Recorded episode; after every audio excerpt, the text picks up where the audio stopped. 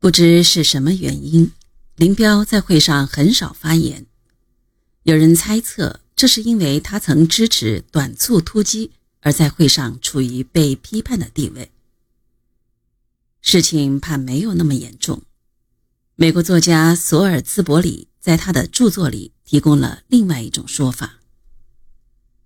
有些人都记得林彪在会上支持毛泽东主张解除博古。和李德职务的建议。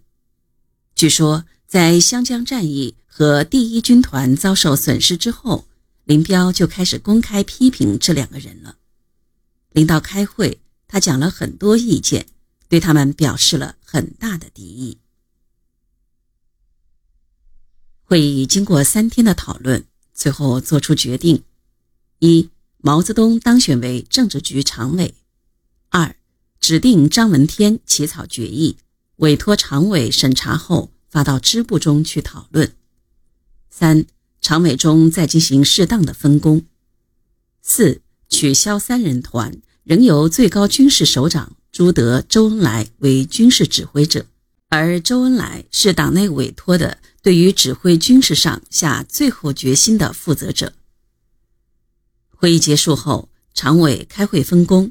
以毛泽东为周恩来军事指挥上的帮助者。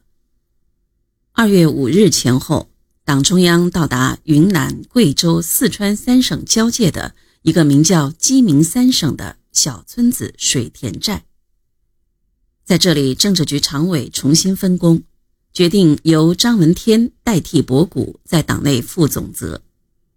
三月四日，军委又决定设前敌司令部。朱德为前敌司令员，毛泽东为前敌政治委员。十一日，行军到贵州的鸭溪、狗坝一带，根据作战的实际需要，成立了由毛泽东、周恩来、王稼祥组成的三人军事领导小组，负责指挥军队。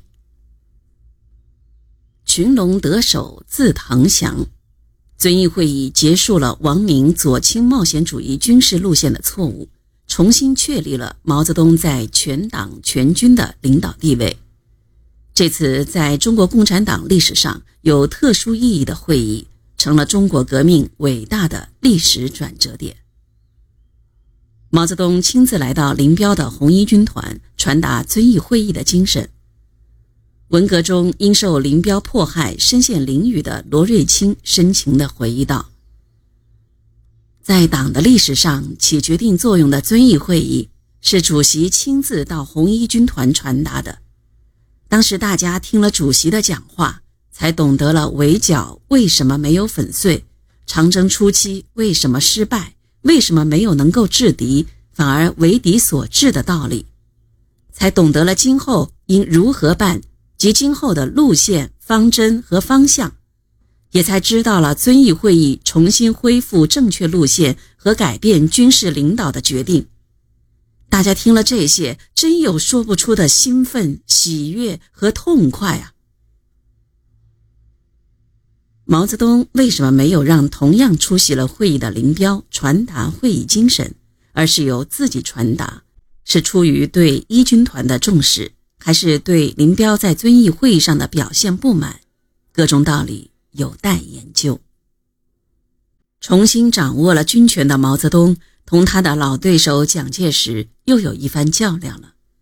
毛泽东首先策划和领导了被他后来称为“得意之笔”的四渡赤水战役。